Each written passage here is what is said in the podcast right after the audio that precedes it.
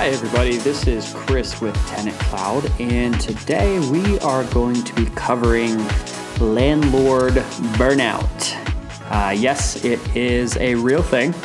Uh, it's kind of actually a real thing with any job. Um, burnout is just one of those things that you have to be careful that when you are jumping into a new role, or maybe it's even a role that you've been in for a while, but it is uh, something that you spend too much time in, or you jump in too fast and you just keep going and going and going and get in so deep that it's pretty much all you uh, sleep and eat and drink and everything. It just consumes your entire day, and that's not healthy for anybody. So, we have a few quick tips today uh, how to avoid landlord burnouts. And one of the best ways that you can avoid burnout is having a plan. Uh, so you might want to write that down.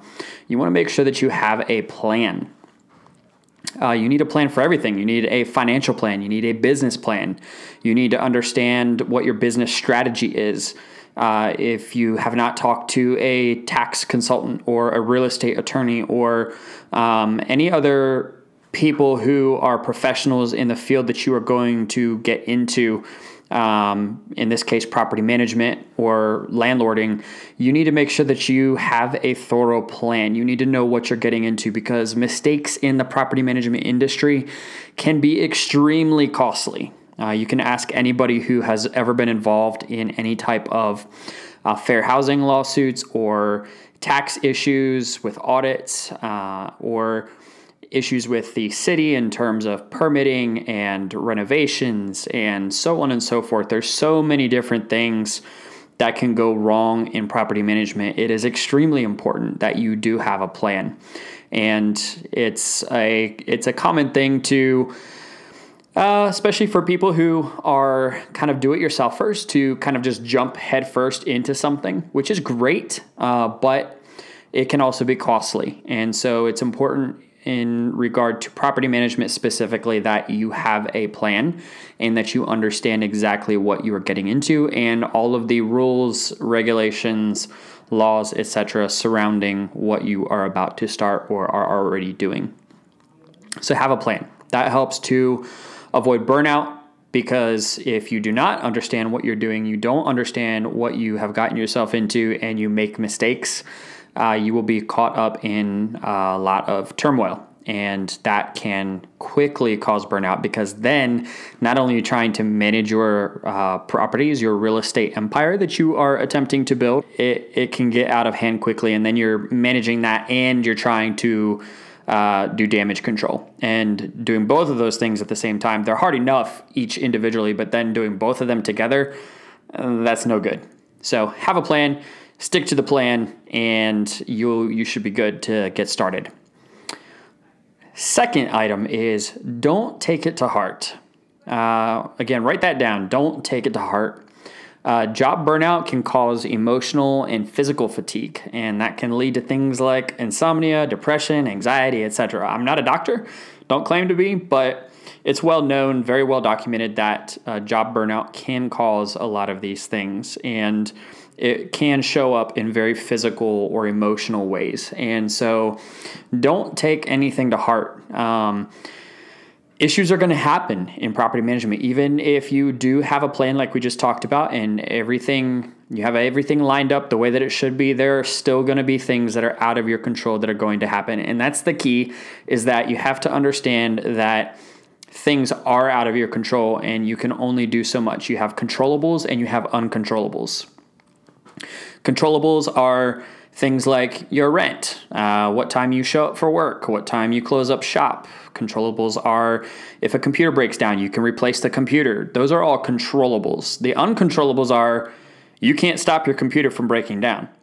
You can't stop your car from breaking down. You can't stop the electricity from going out. You can't stop a resident from damaging something on your property. I mean, those things are going to happen. And so it's just a matter of understanding that there are uncontrollables that will happen. It's just a matter of time. It's it's it's when It's just not if, it's when. And so going into each day understanding that stuff is going to go wrong or it can go wrong at any time and kind of distancing yourself from that and not taking it personally or taking it to heart, which is hard to do because you're putting your your blood, sweat and tears into what you're doing and that's totally understandable, but at the same time, you have to be able to step back and just kind of realize that okay, this is something that's out of my control and uh, I just have to kind of roll with the punches. So, number two was don't take it to heart. Number three, choose the best of the best. Why is this important? This is important on a couple of different um, levels.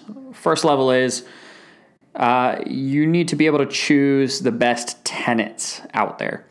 And one of the best ways that you can do that is by properly screening your tenants.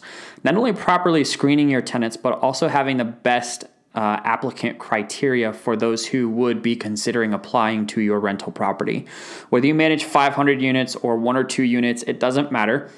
If you do not pick your tenants wisely, uh, of course, following fair housing and the Fair Crediting Act and all that stuff, that make sure that you're following those. But even within those, you have parameters that you can set uh, regarding choosing the best tenants that are available to you. And it will save you a lot of time and a lot of trouble um, if you select the right tenants.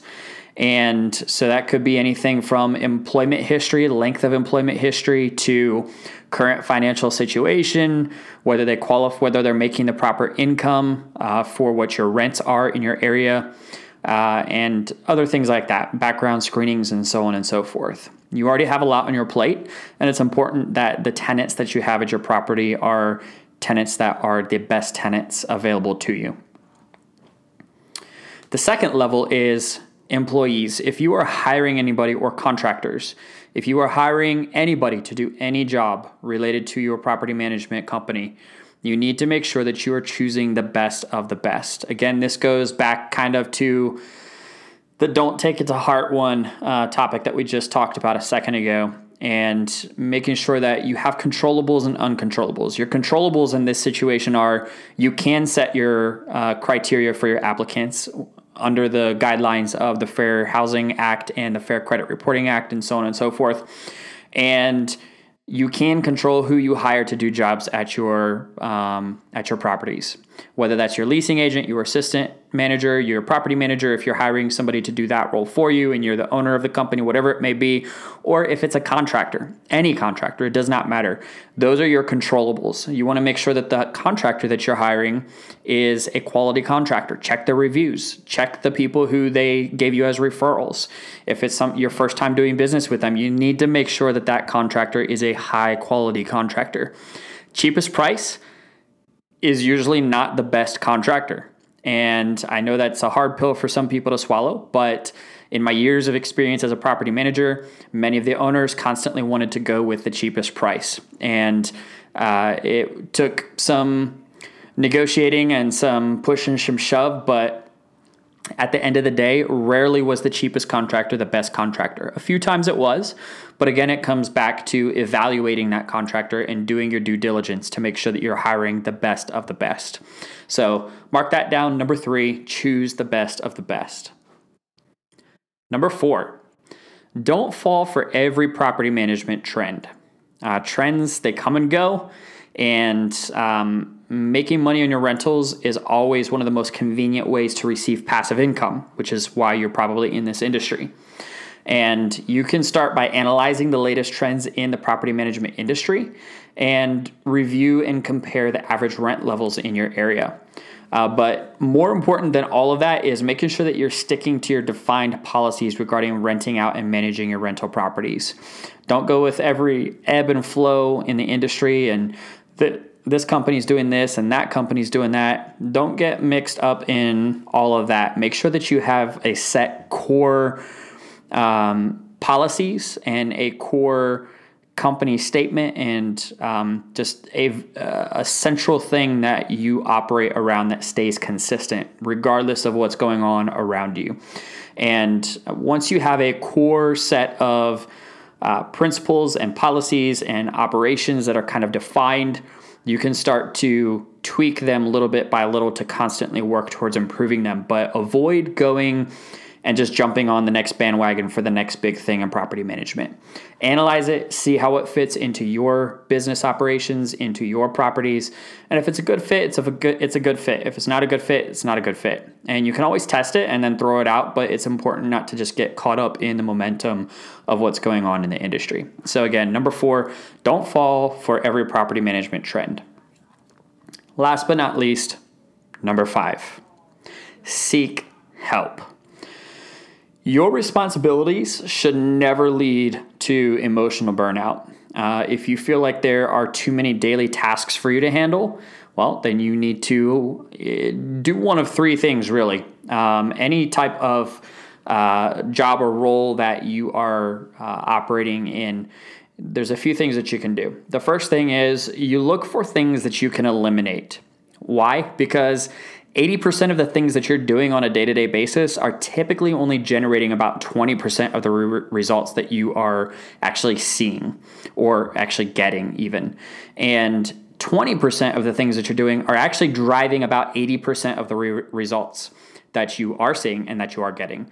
And so it's important to kind of narrow down okay, what am I doing that's wasting time, wasting resources, wasting energy, and eliminate it. The second thing that you need to do is you need to automate what can be automated. So after you've eliminated, now you look at the things, okay, what can I automate? And that's a big part where software companies like Tenant Cloud come in. A lot of the things that Tenant Cloud does is automation, whether it's setting up recurring uh, maintenance service requests along with reminders or calendar events and reminders for those, or automatic notifications to tenant that their rent is past due so you don't have to worry about sending out those email notifications or whether it is a um, lease that is expiring or a tenant hasn't paid their rent and you need a notice so you know that they haven't paid rent. All of those things are automated parts of your property management role. And that's one of the thing that, things that Tenant Cloud does and does it very well is automating a lot of the things that you really don't need to spend time doing because the system can do it for you. And so eliminate then, what you can't eliminate, you need to automate it. And then the third step, delegate. And this is often the hardest part for a lot of people to wrap their heads around is delegating responsibilities because oftentimes you are so personally invested in what you're doing. You are personally invested in the company that you've built or the role that you are in. And nobody's ever going to do it necessarily with the same level of energy or the same heart that you are putting into uh, whatever that task is. But at the end of the day, you have to learn how to delegate responsibilities that are part of that 80% that are not generating results. You need to focus on the things that you do really, really well, but that also are driving the results. Because otherwise, what's the point of you focusing on those things when you can pass it on to somebody else? And so, learning how to delegate and really you really have to be able to learn how to do that. And so there's all kinds of resources out there for how to let go of responsibilities, how to train people, um, how to take over your responsibilities to kind of duplicate yourself within other people. Um, but at the end of the day, it must be done because you need to be able to focus on the things that are really going to drive your business to the next level and really help you to get your time back and to have resources to do the things that are actually really important. And so, again, those are the five things. The last thing was seek help. Uh, if you didn't write those down, don't worry. You can find this on a blog. We wrote a blog for you at uh, tenant, tenantcloud.com forward slash blog and just go to the article titled How to Avoid Landlord Burnout. And we have all of this on there. And if you have any questions or comments, feel free to post on the landlord blog. And we would love to engage with you on there. And uh, anything that you have as far as tips that you have discovered over the years, or things that you do to accomplish these five things, or if there's other ways that you avoid landlord burnout, we'd love to hear your feedback. And until next time, this is Chris with Tenant Cloud. Thanks for listening. We'll see you later.